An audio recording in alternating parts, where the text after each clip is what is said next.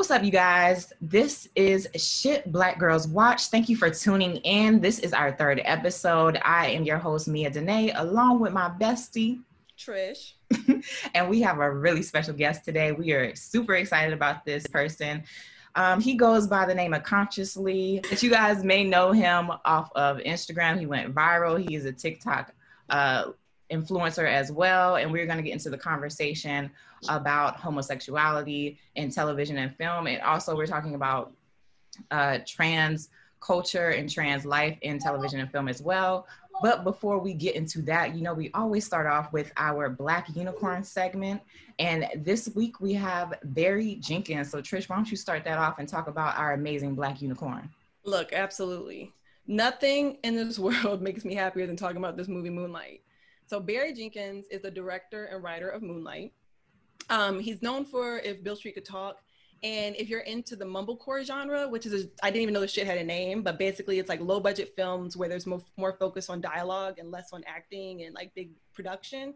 Um, he did Medicine for Melancholy as well. So that's the first black mumblecore movie. He also um, directed an episode of Dear White People, and he ended up working for Oprah at Harpo's Films for two years before leaving because he realized that he couldn't chase his dreams while chasing other people's. So finally, um, a former classmate of his approached him. They ended up working on Moonlight together in 2016. Moonlight is a very important movie, especially when you're talking about LGBT representation in film. We're talking about um, trans representation, only because this was probably one of the most, most subtle but impactful films as far as like Black LGBT movements go. Um, for those of you that have seen Moonlight, you already know what I'm talking about. For those of you who haven't, we're actually going to talk about it a little bit more throughout this episode. But we definitely wanted to highlight Barry Jenkins for giving visibility and a voice to that population. Definitely. Most definitely. All right, all right. So we are about to get into our guest for today. Um, I feel like Trish. I feel like you should introduce him because you're you're the one yeah. that uh, brought him on and was like, "Yo, we need to have this guy on the episode. He's amazing. What he's saying is very important." So why don't you do the the honors? Absolutely. For those of you who don't know, this is going to be a little a little more educational than normal. So no, we still want to have fun. Still it is. You know what I'm saying? But if I wanted to, but I wanted to introduce myself by, you know, I am a queer black woman. I do go by she, her pronouns. And this is important for me because it's important that people who identify with like their gender at birth, people who identify as, you know, the heteronormative population, it's important that those people also advocate for LGBT groups as well. So the reason I picked Conscious Consciously was because I was scrolling through the gram and there was this dude who was going off about how Black Lives Matter includes trans lives. And this was like, this is not necessarily the most common response I've seen. So it was a, that really like stopped me in my tracks. And I was like, man, he would be a great person to come on. And when we're talking about leveraging like that allyship, he would be a great person to come on and fuck with us.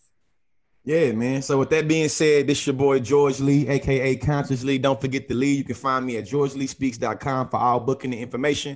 My motto is education is elevation. I consider myself a edutainer. This is where you get education and entertainment together. They collide. You feel me?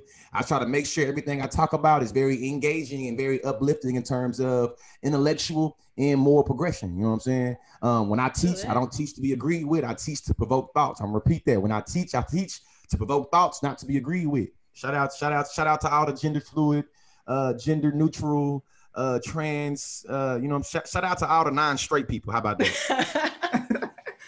so in simplest terms. Right. So this actually streamlines into like our question. Why did you feel like it was important to have that conversation about what inclusivity looks like when you're talking about black lives matter? Um i think that it is easy to have conversations and talk about people that uh, have sex like you or praise the same god like you or that perform their blackness the same way that you do I think that when I think about white supremacy, I think of the rigidness, the way that white supremacy try to push niggas in the boxes and make it where you only can perform or be a particular way.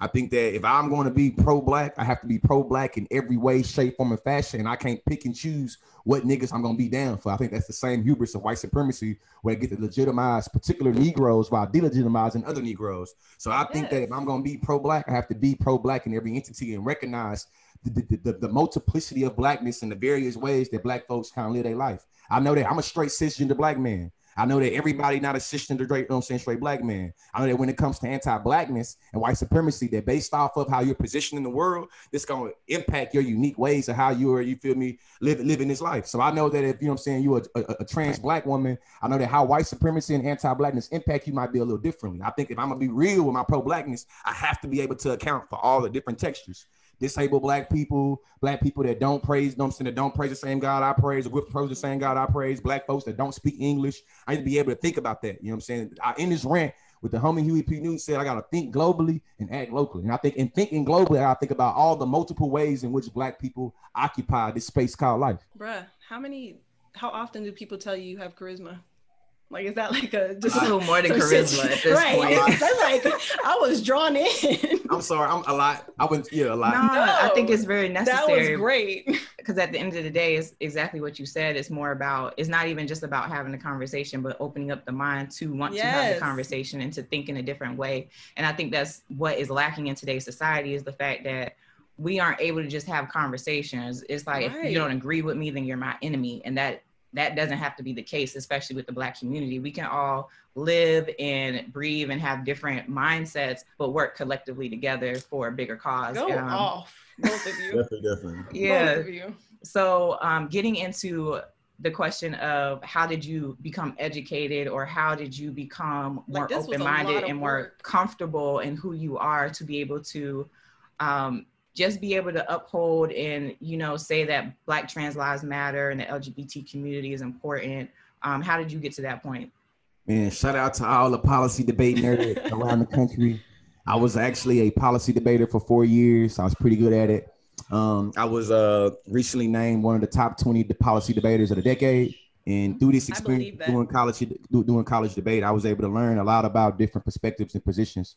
When I debated, I debated about the black community, politically, socioeconomically, the hood. And because I debated that way, I was forced to come across many other people that had different social locations that was also about what they was about the way I was about what I was about. So in that, I was literally able to kind of, I'm being real, I was able to debate against people that talked about trans rage and talked about, you know what I'm saying, Matthew Shepard and Futurity and talked about, you know what I'm saying, different ways in which we talk about uh, reproductive systems and talk about, you know what I'm saying, the ways in which we try to procreate and think about the ways we try to preserve the future. So I had to, I, I had to have those conversations for four years and I was doing it from the deepest perspective you could think of. So I think that when I got out of debate, I still, I really developed this itch that I had to scratch and shit. TikTok became the place for me to be able to express myself in the way that I want to express myself. And I think that once I let go of respectability politics and let go of people thinking particular ways about me because I was thinking on what I was standing for, I said, fuck it. Yeah. It's put, me, it's put me where it's put me where I'm at though. When I started being unapologetically consciously, and if I can justify it and defend it, I say it.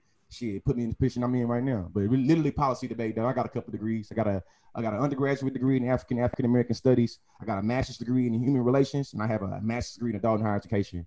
And I teach, I teach debate right. Like right now, I'm a debate coach. I also teach English to ninth and tenth graders at an alternative school.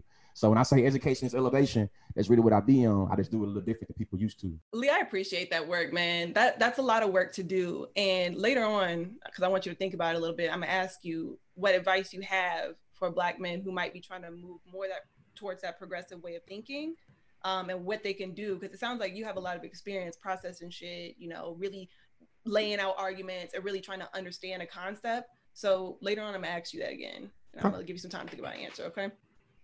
All right, so we are going to move into the main segment of the podcast, the Let's Get Real segment, where uh, this episode we are talking about LGBT representation in Black films. And the main films we're going to be talking about today are Moonlight, Tangerine, and the TV show P Valley. Um, so, did you get a chance to watch Tangerine? I actually just watched it like an hour before this podcast. yeah. I was, Lee, I was um, only able to catch clips of it. I was only able to catch clips. that's catch okay. Yeah, yeah, I actually read a few articles about it though. I read a few articles about it before we got on the podcast today, so I'm I'm I'm ready to give me an analysis. Don't Good worry. for you. And what about uh how you feel about Moonlight, P Valley, Lovecraft? Moon, Moon Moonlight and P Valley is some revolutionary films that I gotta, you know what I'm saying? Like P Valley, hey, shout out to Nicco, you know what I'm saying? He must have came across one of the uh, they must have came across one of the videos, you know what I'm saying, uh, of, of me. So, you know what I mean? They surprised the hell out of me and engaged in the post. It blew my mind. oh, really? That's what's up. Shout out to the whole uh, shout out to the entire cast of P Valley. Shout out to the That's entire lit. cast of P Valley, especially Nicco. Which um, post was this about? Um, I actually was making fun of Nicco a little bit. Actually, technically, technically, I was making fun of Morris Chestnut. I was making fun of Morris Chestnut. Somebody on Twitter was like, "My grandma asked." Was this Morris Chestnut and was talking? Oh yeah, you feel me? And then somebody said, "What Morris Chestnut could never," and was talking about Nicco's, you know what I'm saying, like what, you know what I'm mm-hmm. saying, mustache or whatever. And I thought that was the most hilarious thing ever. And I shared it. Somebody tagged me, and you know what I'm saying. I, I, I don't even know what Nicco. I feel like I feel like Nicco go by him, but I'm not completely sure. So I'm gonna say they. I feel like that's neutral in my yeah, mind. They. they I'm gonna say they. they. So you know what I'm saying. Nicco, you feel me? Tapped in and was like, you know, surprised me. You know what I'm saying? Follow me and everything, engage with them. But you know, uh, P Valley right now is it's you, you you can't get on social media and not see nothing about P Valley and paint. You absolutely Facts. right. Murder. Yeah, that's a that's a great transition for us to talk about P Valley. And when I was looking at you know some of the articles and stuff, I came across the one that you gave us, Trish, and he was saying he had this quote to say about P Valley and why he basically wear, decided to wear his beard as. Oh, so he, he go by so he go by so. oh, sorry, you're him. No, you're absolutely right. I'm not sure if he don't goes by know. I he. Oh, don't know. I oh, don't Wait, know. I actually I have don't the. Oh, answer. Give it to in- us. In the actual show, Uncle Clifford is a beautiful black non-binary queer who identifies with the pronoun she. And that's Agreed, the yes. In the show. In the In the show. Show. Yes, but I don't know what Nicco's actual real life. I don't know pronouns either. Let me, Okay, I'm so- still take my phone, so I would go to Nicco's Instagram and I feel like it's on there, but I can't think about it right now. Yeah, we don't know the actual. We can go So it. Nicco. So I would just say Nicco. So Yeah. Nicco in the show, he had or Nicco had this to say about why she wears the beard in the show. Um, basically, it was if you're living in this rural South area and you're running a strip club, yet you have the courage to be your full, complete self in this manner, there still has to be a level of security. It was a statement about not trying me. Don't look at femininity as a sign of weakness. Femininity is total strength. And I think that to embrace that level of femininity, it was empowering. So I wanted to talk about that femininity and I wanted to get into the conversation of, for me, I believe that as human beings, we all have a masculine and feminine side in all of us. And so for mm-hmm. you, consciously, what would you say to men about tapping into their femininity and being comfortable with it? And I guess what has been your process in regards to embracing your femininity? If you agree with that. Oh, no, I, def- I definitely agree with the statement that us as beings were made of feminine and masculine energy, and I think that a lot of times, based off of how we represented in society, i.e., you you you are perceived as a man or a woman, you think of you having to always already perform a certain notion of masculinity or a certain notion of, a certain notion of femininity, and I think that's where we start getting into these. You know what I'm saying? Uh, I don't even want to use the word toxic because the you know what I'm saying the, the, the white liberals have Mhm. colonized the word, so I'm gonna say problematic. I think that we start getting into them problematic notions of how people perform themselves. So for me, I Mhm. think about Hortense Spiller. She had this little, uh, this little, this little, uh, this little uh, document. I think a document. This is a journal. I'm gonna say a journal she wrote called uh mama's baby papa's maybe mama's baby papa's baby you feel me and it was a uh, uh academic you know what i'm saying journal about the um a Moynihan report where you feel me some white dude in like the 70s set out to figure out what was wrong with the black community and he came up that black women were leading the community and this was the issue with the community because there was no black men and the reason i'm bringing this article up because hortense spillers concluded and that black men need to be able to say yes to the woman within need to be able to say yes to the black woman mm, and for me, I think that being from the hood, I know a lot of niggas get lost in the sauce of this gay theory or this gay agenda that's trying to emasculate all the black men and turn all the kids gay. I think it's easy to buy into that narrative because I feel like it's easy. I, I, I, I say it's easy to buy into that narrative, but I think it's one that we got to be critical and thinking about in terms of who it messes up and who does it, you know what I'm saying? Who, who does it advantage and who does it disadvantage? And I think that is one that's kind of like fake. You feel me? Like the gay Yeah. agenda is not to turn niggas out. It's not to make kids gay. It's for gay people to want to be left the hell alone. Politically, socially, economically, to want to be able to exist and be able to exist. Not to be able to turn all the black men finger like not not that. I think that's what happens though. Right right now, I think that for me to talk about the LGBT community, a lot of niggas be like the nigga being a simp, he being this, he being that, he being this. But because right. I debated, it's like nigga, I can defend my shit. Let's get it. But I know that a lot of black men are discouraged because of how other black men will see you. I think that's a pinnacle. Mhm. I think that's a paradox in itself. You feel me? Mhm. You say you're not a. You say homophobia is bad, or you say homophobia is good. I ain't with that gay shit.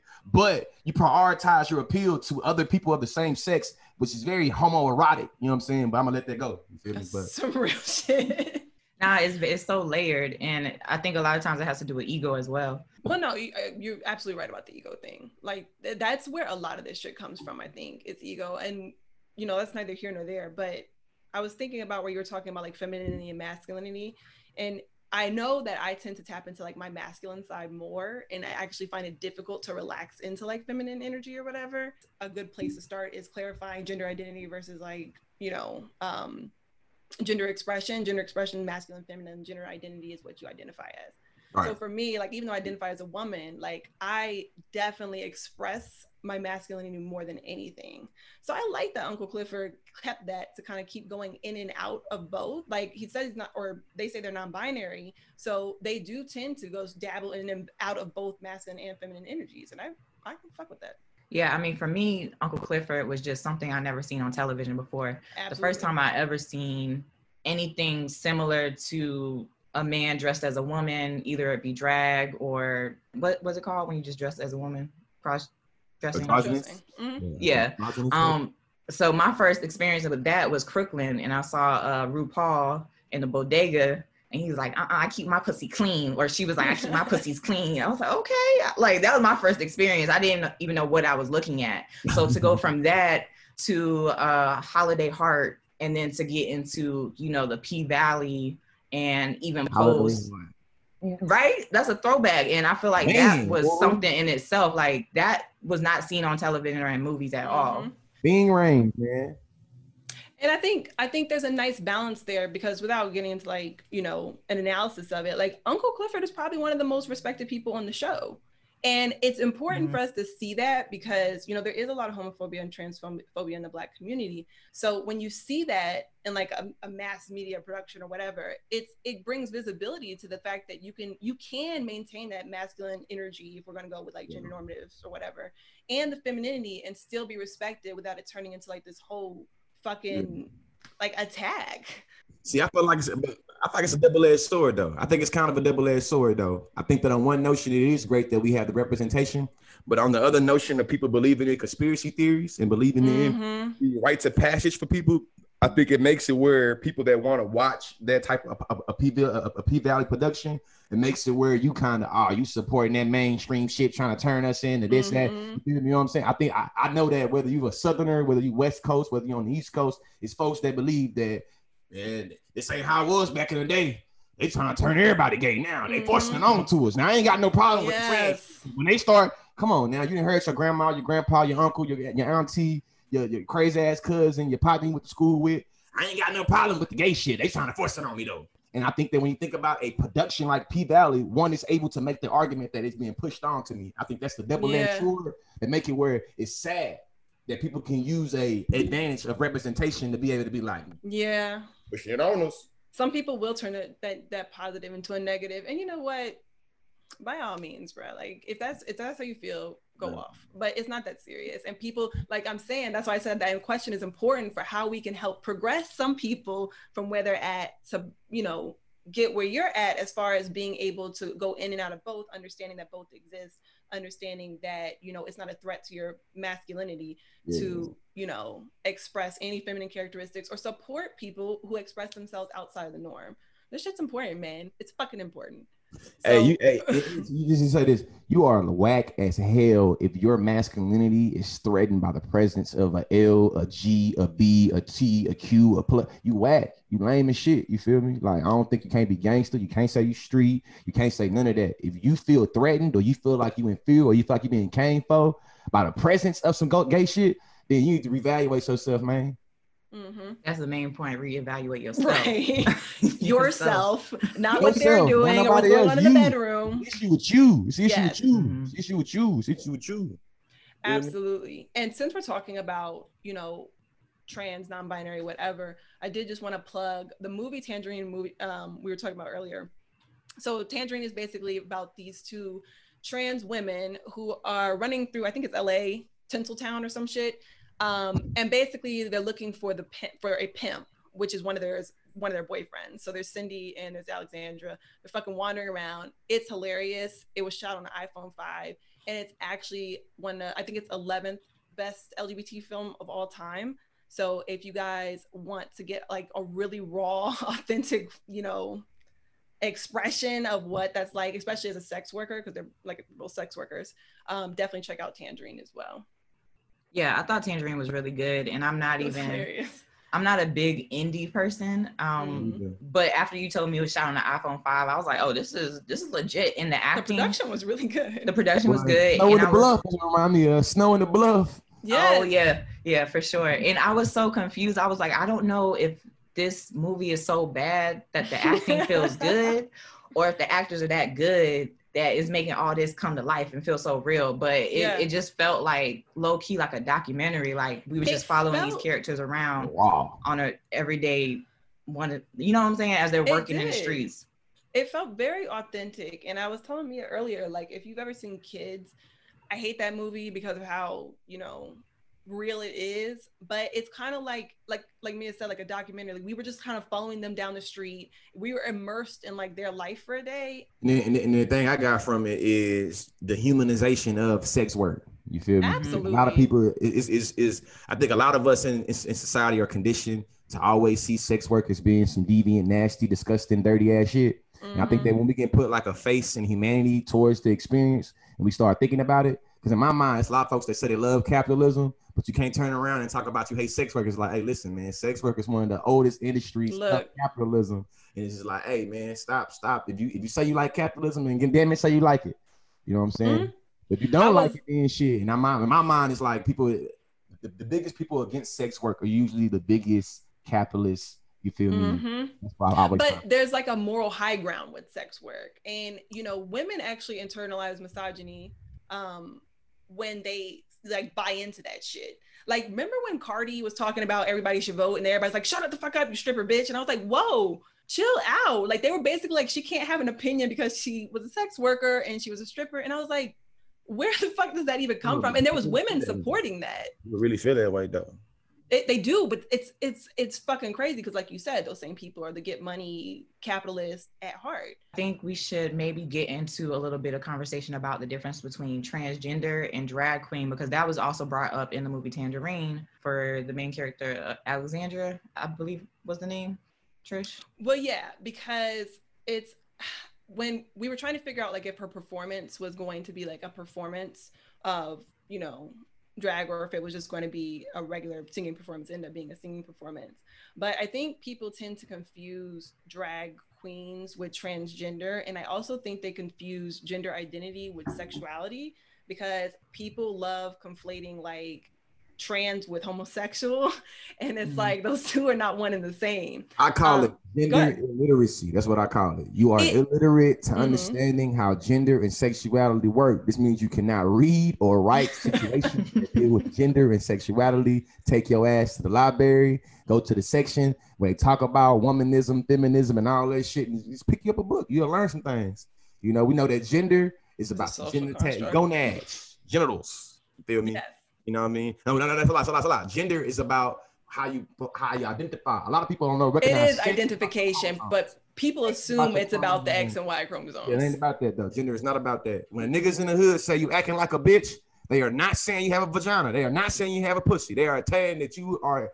They're indicting a particular action or performance. This means when Mhm. we talk about gender, performing gender it's literally about a performance that you are putting off when it comes to gender. When niggas say you are acting like a bitch, you know what they're talking about. you didn't minor in gender studies Uh, uh, I got a, uh, I got a, I got a certificate. I guess I had do. I got, I got, a, I I got, so you got something because this isn't like common knowledge Oh yeah, I got a, I got a, I got, I got a graduate certificate in women and gender studies. So I was, I was literally the only black man in a lot of those classes. Really, you know, there's only like three, three, four dudes in the class. And a lot of times I was the only black dude. So I thought about gender and sexuality from a different perspective. So I think I just was forced to think about it that way. But I know that sex is about your chromosomes, is about your, you know what I'm saying, your gonads, your, you know what I'm saying, your gender is about a performance. And I think that when I think about the difference between being trans and being drag, drag is a performance on a stage. Gender, a transgender is not a performance on the stage. I don't want to make it where I conflate the word performance, but Mm. to, to me, drag is like performance when you perform for entertainment. You know what I'm saying, and you do it for a particular notion. To me, It's trans the dressing up. person. hmm That's that's who they is. They sleep. That that's who they is. They wake up. That's who they is. Drag is like, hey man, I'm finna do this dope ass song from Mariah Carey. hmm I am inspired by Beautifully this. as well. you know what I'm saying? Like, so now I'm finna go fucking bust this Mariah Carey song and tune in my inner queenness. Yes, bitch, yes. Whatever, you know what I'm saying? That was a I good point. The the dressing up of a of a gender. It could either be, you know, being male or being female, but it's it's a performance, just like you said. Like you're building it up. You could take it off at the end of the night compared to, you Ooh, I know, have a someone. If okay, so if gender's a performance and like we dress up in our gender, you know, performances or whatever, what do you think people perceive you to be? Like if it was just solely based off of like how you interact with people, like do they see you as feminine or do they see you as masculine? I think that based, uh, I hate to be philosophical, but I think that me knowing the feminine, like the spectrum that femininity and masculinity exist on, it really mm-hmm. depends on who I'm talking to. That's what I've learned. When I'm talking to people of the LGBT community, I come off a lot more masculine. You know what I'm saying? A, a lot more cis. You feel me? I'm talking to some Mhm. niggas in the streets. Depending on what we're talking about, they might be like, that nigga the George, man, nigga, they'll act like a little feminine or this, that, other. But to me, it's all about who I'm performing. Who it's, it's, it's about who the audience is. That's why I see. it. You know what I'm saying? When I make a video on TikTok, I got six hundred thousand people that's on there. I'm a seven thousand Mhm. people on there. But I know that my LGBTQ followers is gonna interpret it a lot different from my niggas from Chicago. Gonna interpret a lot Mhm. different from my, you know what I'm saying, uh, uh, black woman from Baltimore. You know what I'm saying? I think that I recognize there's a varying interpretation of how I come off, but I'm I'm straight. You know what I'm saying? I'm cis. But I don't give a damn. I, I know who I am. I'm comfortable with who I am, and I perform. I perform femininity. I, I it is what it is. I I appreciate that, Lee, because it's like like you are comfortable, and that's why I said like I'll see you like you dancing around on your on your fucking Instagram and shit. but like I see it, and it's like nothing is threatening this guy's masculinity. Like supporting LGBT, you know, policies, supporting LGBT rights and freedoms. Like nothing about that is going to make you less of a man. Nothing about that is going to bring you down as a woman. Like I just, you know, I I appreciate. hate to be so explicit, but if we ain't fucking, what was you worried about? Why, if, if I have eh, no idea. fucking, why you worried about how I'm fucking? I don't know. And I'm 29 years old. I'm not 19. I'm not 18. So you're not gonna push me into some transphobic, homophobic bullshit because you're questioning my gender or my sexuality.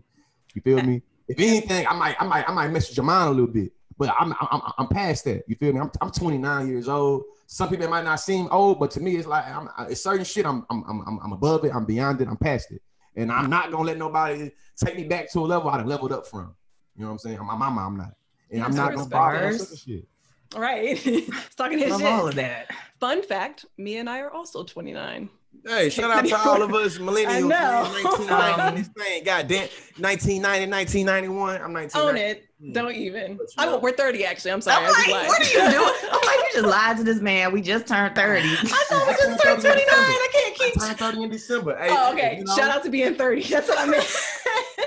Hey, you see? coming soon, man. But peep, peep game though, man. I can't be appeased and and, and and and and and I feel like you know what I'm saying influenced to act by you know I'm saying on shit that I was influenced to act in a piece by when I was 19, 20. You feel me? I'm not no high schooler, man. man. I'm a grown ass man. What you So I don't what care about what no another nigga think how I'm fucking. Nigga, we not fucking, my nigga. So what you worried about? As a matter of fact, you homophobic, you acting gay, bro.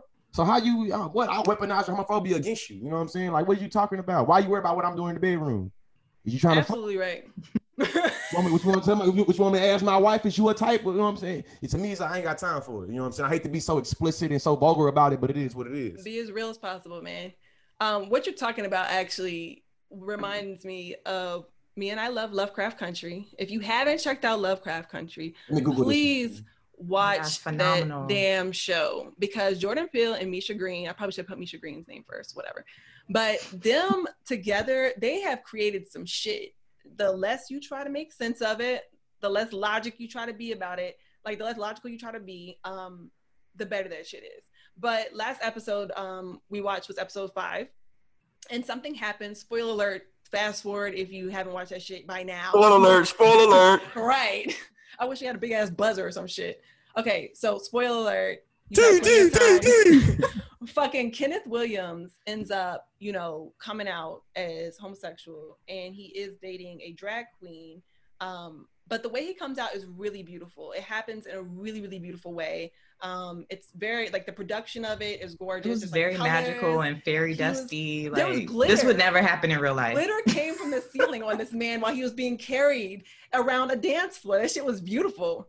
But my my question, I think, Lee, is also for you. Um, how can we like there was a space for him in that moment to express his sexuality, to express his real authentic self. Like I wish there was more space for black men to be able to express and explore their sexuality. And this is not me forcing anything down anybody's throat, God forbid. But you know, how can we just create more space where it's not such a like a taboo or such a trigger where it's like that's some gay shit to like explore sexual things. I think us, I think us people that uh, are in positions of power and privilege within our within our communities have to take the the torch and be able to make it where other people feel comfortable. I'll give you an example. I know that when people talk about trans identities, there are a lot of unsafe spaces, places, and situations and circumstances that a trans person can find themselves. If they told told you they were trans, they don't know what you're gonna do. You're gonna whoop their ass. You're gonna shoot them in the face. You're gonna talk about. It. They don't know that, right? So I mm-hmm. recognize in order for people to be able to come out and have that true selves, you have to create those spaces. So I think that me as a cisgender straight man, I think that if I can make it where we can have these conversations a little bit more, I think mm-hmm. that it makes it a little bit more space for people to maybe come out or maybe do do maybe have these conversations. I yeah. know that when it comes to power and privilege, power and privilege is more likely to listen to power and privilege. Most of the shit that I say, though I'm very charismatic and maybe charming when I say it, and I maybe say it in weird ways, most of the shit I'm saying is shit that people in the LGBT community been saying. Most of the shit that I'm saying, I say that people be like, "Oh my god," consciously, is shit that black women been saying. You know what I'm saying? Oh, when I know, hello, thank that, you. I, I, I, I want to, I want to be clear. Most of the ideas that I come with, maybe I put them together my way, but the mere idea is shit that black women been saying for centuries. It's shit that trans people been saying for centuries. You just started to listen to me because I'm not trans, I'm not a woman, so you're more likely to listen to me. It's literally entire queer theory. The whole Definitely. Shit. That's how I know the shit I know. That's how, that's how I know the shit I know. You know what I'm saying? Queer theory and queer theory. You know, yes. people that don't know queer theory taking queer about black. You know what I'm saying? Shout out to Patrick. Yeah. You know what I'm saying? Johnson. You feel me? But we also know we have queer theory. Go awfully. Feel me? So I think that when we think about different, different, different identities, it's always a way to racialize that identity. But this answer your question. I know that if I can create space and move move my ass out the way, it's gonna be better for somebody I'm advocating for. Fuck it up, Lee. No cookies, Just no fuck it up. no cookies, baby. My daughter trying to have cookies. It's 749. She got school in the morning. No, no cookies. I'm sorry, baby. Daddy love you though. Dude, I want well, cookies. What kind oh, of cookies sorry. are they? like, what? Like side note. look, at, look at the adults. Like what cookies is this? I think we can move on to one of I guess like the highlights of my evening. Because like I said, we was gonna talk about it again. Fucking Moonlight, man. When I tell you this movie was something different like even just the way it won the Oscars, like everything about this movie was different. The way it was shot, the way it expressed like black homosexuality, like everything that Barry Jenkins did with this movie was something that I hadn't seen before. I did want to give a little bit of tidbits. I thought it was important to mention why Moonlight is such an impactful movie, not just for the LGBT community, but also for like the black community as well. But the black community specifically, I put the I, I put I, I, would I would I would characterize Moonlight as being a black LGBT. I would, I would characterize the film being in the intersections, but definitely being a little bit more black because it's from a black perspective. How it's Absolutely. being told, the way I, the way they skin glisten on that on on, on the on, on the camera. So that was beautiful. all cinematically shot to I think mm-hmm. really make yes. it blackness really come through on that screen. Yes, right yes, absolutely. So a little bit about like what Moonlight has has accomplished. Like it's the first LGBT film and feature film to win an Academy Award. And if y'all were watching the Oscars, black. Yes. If y'all were watching the Oscars that year, they were up against um, a bunch of other movies. I think Shape of Water and La La Land were specifically mm-hmm. ones I was mm-hmm. thinking of. And La La Land, La La Land went up there. That they accepted that. Not even that good. It wasn't that good. I did not like that movie as much as everybody acted mm-hmm. like. But I didn't like Silver Linings Playbook that much either. So we'll get into that another day. But when I tell you they corrected that shit. And it felt like that was a conspiracy. I was like, there ain't no fucking way this is an accident. This is the fucking Oscars. And there's a lot of white people behind this. So I know it's organized. Like, come on. Like, I know what y'all are doing back there. They, they reneged and Moonlight won, and I remember celebrating because I was like, this can't be like real life because Moonlight was a movie about a black, poor, gay boy that grew up into a man living in Florida. That shit was ridiculous. So not just that, Mahershala Ali um, he won the best um, supporting actor award with less than 20 minutes of screen time. You want to know what kind of performance you have to give to win a fucking award with only 20 minutes Black of screen time? Absolutely. And um, I thought this was an interesting fact about Moonlight. It's not anything towards like what they've accomplished, but um, even though it's set in a rough neighborhood and guns are shown throughout the film, there's actually not a single shot fired throughout the entire movie. And I don't know why that spoke to me so much, but I feel like the devil's in the details, and that was a really fine detail that I appreciated. Was that it wasn't like it, it was a movie about you know, homosexuality where there was nothing necessarily, I can't say that because they did, you know, beat the hell out of him. I was gonna say nothing overly violent, but he literally got attacked for being. No, I think I think I think it took it away from the taboo violence associated with black films. We know that yes. gun violence is always associated with black people and blackness, and I think that it was very smart for them to not correlate. I appreciate it. No, they represented the presence of guns, not to make gun violence present in the film because mm-hmm. we know that cinematically, I believe they would have took away from shit that it happened. Once mm-hmm. you start mm-hmm. being able to play in the tropes that people already have about blackness and black people, you don't allow for them to interpret your shit the way they want to interpret. That's the reason why I talk the way I talk when I do my videos. I know that if I can uh say nigga, you know what I'm saying? You feel me? While also mm-hmm. saying the word they got six syllables in it, you're gonna be like, damn that nigga that cold. You know what I'm saying? but I know it makes it where you can't you can't you can't pathologize what I'm saying the way you want to. You mm. have to mm. listen to what I'm saying. No matter how much you want to niggify what I'm saying, you have to listen to what I'm saying on the content level. I feel like Ebonics should literally be its own language, but it, that's where translating like that. No, absolutely. Like I feel like that's where because you know in my program or whatever we talk about like how are we going to be able to translate this information to communities that actually need it. And what you're talking about is translating like you're not monopolizing knowledge. You're taking what you have and you're just spreading the fucking wealth to everyone in a way that's not only relatable but like understandable. Nobody's gonna mm-hmm. sit and read a fucking research article on queer theory. Nobody's gonna read anything like from Kimberlé Crenshaw, Cathy Cohen. But I will. You will. But if you can take and, digest, if you can digest that the way that you're doing, you're you're actually already doing it. Like digesting that information and saying, y'all, look, this is some real shit, and then people are listening people are listening and you should be proud of that man. Um okay so when we're talking about moonlight and we're talking about you know especially speaking of theories and shit intersectionality. So not only is the character Chiron poor he's gay and he's black. So you know when we're talking about like this was the first time i've seen not necessarily the first time but it was a really really different way of seeing intersectionality play out on screen. Like you watch like different people accepting him throughout the film. Like his love interest is very supportive of him and all this other stuff, but he has to protect his masculinity too. The mom is a complex character, but Mahershala is my favorite. Now Mahershala is, you know, Chiron's kind of like, um, you know, dad. Father He's his figure. father figure, yeah. Mm-hmm. But Mahershala is also a drug dealer, and even though he's supporting, you know, Sharon, it's like he's also you know, enabling his mom. And, you know, there's just so many complexities to this movie. I kind of just wanted to see how y'all felt about it, you know, what you guys took from it, um, whether it's intersectionality, whether it's LGBT issues, like just how you felt about this movie in general. At the end of the day, it's, it's the twisted cycle of the hood that so many of us of us know. Um, where it's like to get out, I have to do some some grimy stuff sometimes to people I love, people I appreciate, people that have been supporting me. But you know, at the end of the day, I do this so that I can give you a little bit more wisdom and knowledge so that you don't have to do the same thing I'm doing. And I think that's the relationship between, you know, Chiron and Mahershala.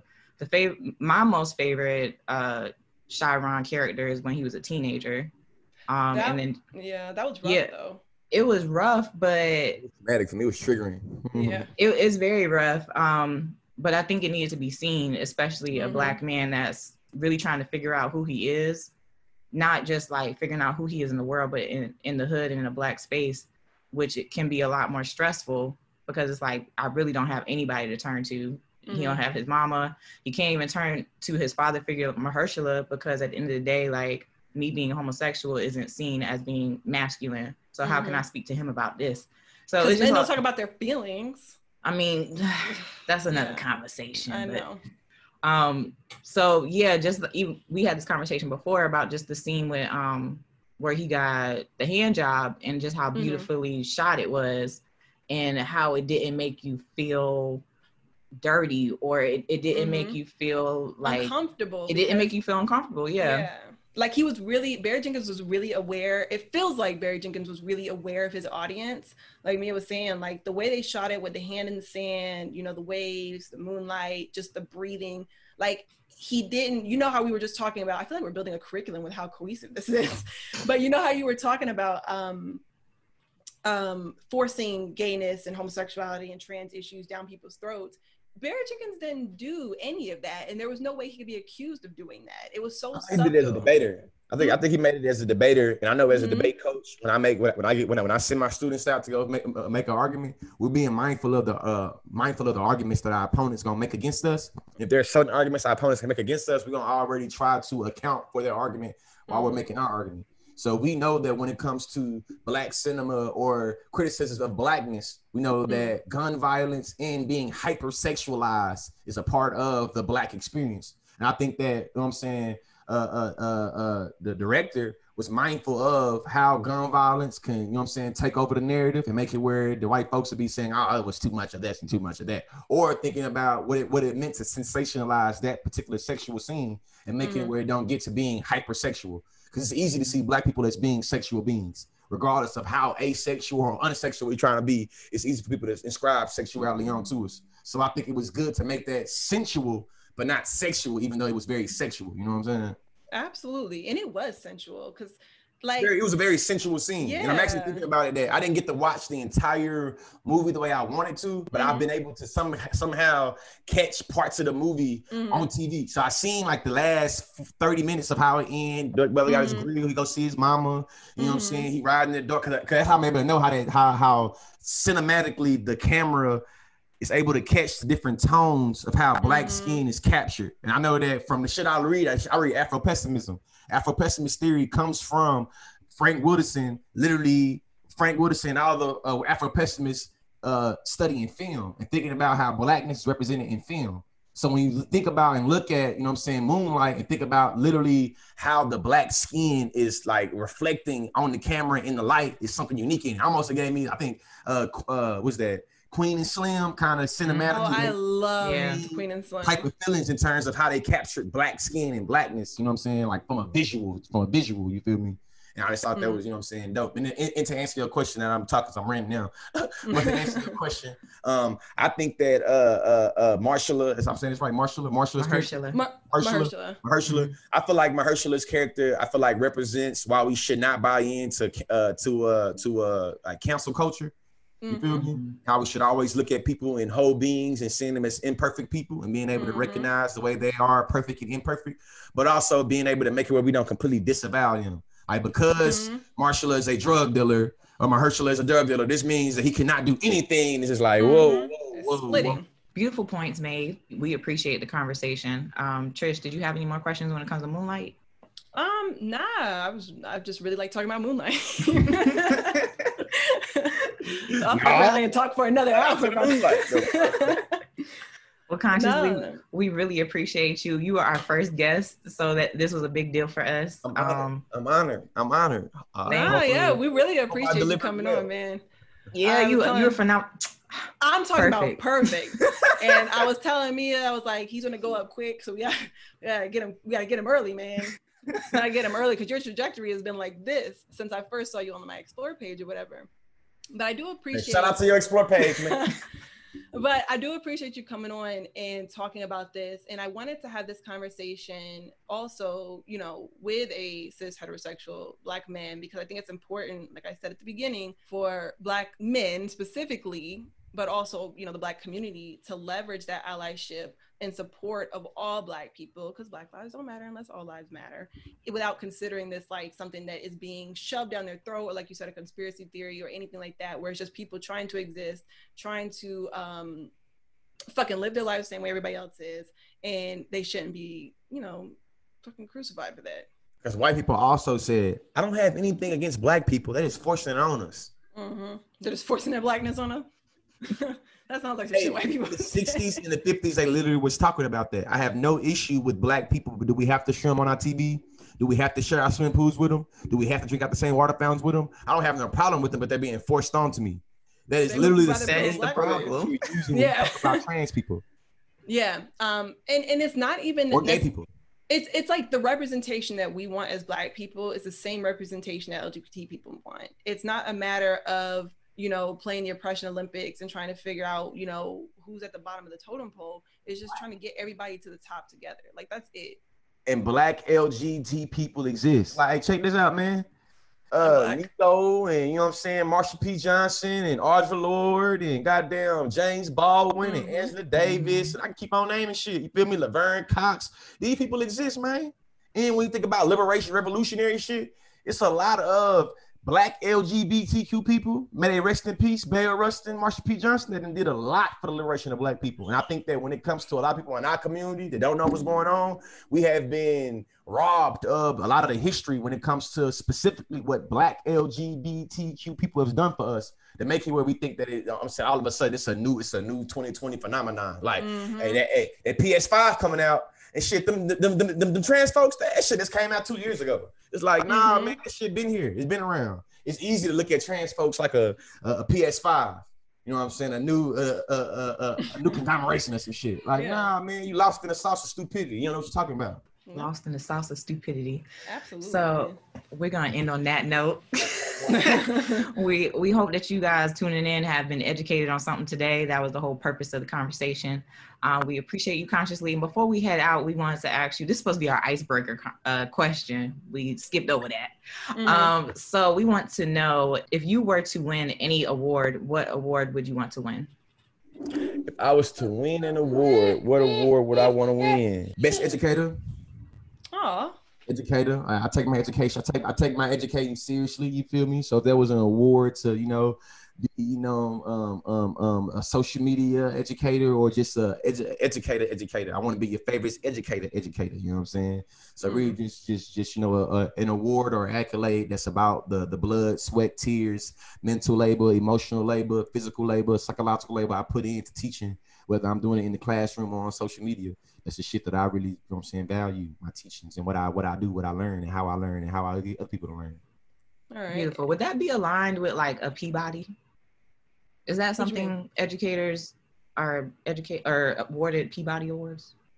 Actually, I'm just thinking know. of like big awards. You know what I'm saying? Oh, like, I'm no. trying to manifest this into your life, my brother. You know what I'm saying? I don't know. I don't know. I don't know. I don't know. Oh, know. that's excellence in radio broadcasting.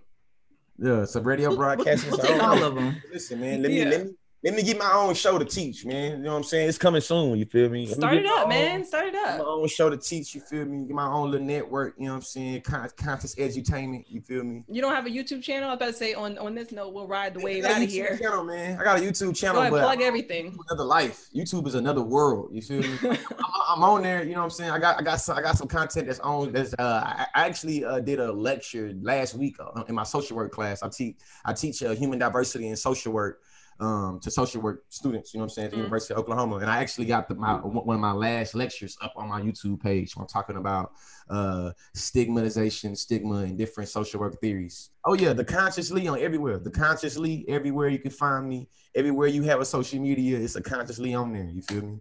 I got me. I got I got it on there. T H E C O N S C I O U S.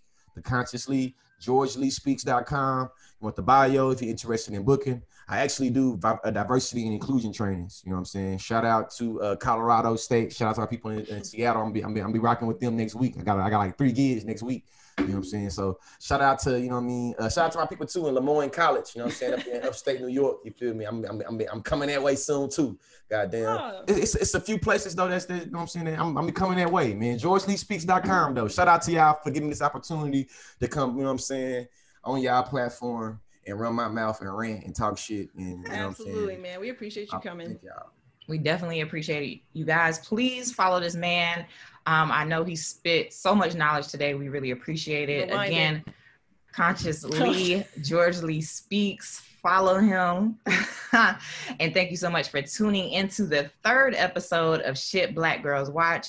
Tune back in uh, next week for episode four. We are talking about, girl, what we talking about? Oh, we talking about uh, horror, our top five genre horror movies, uh, Halloween episode. So come out, uh, come listen and get spooky with us.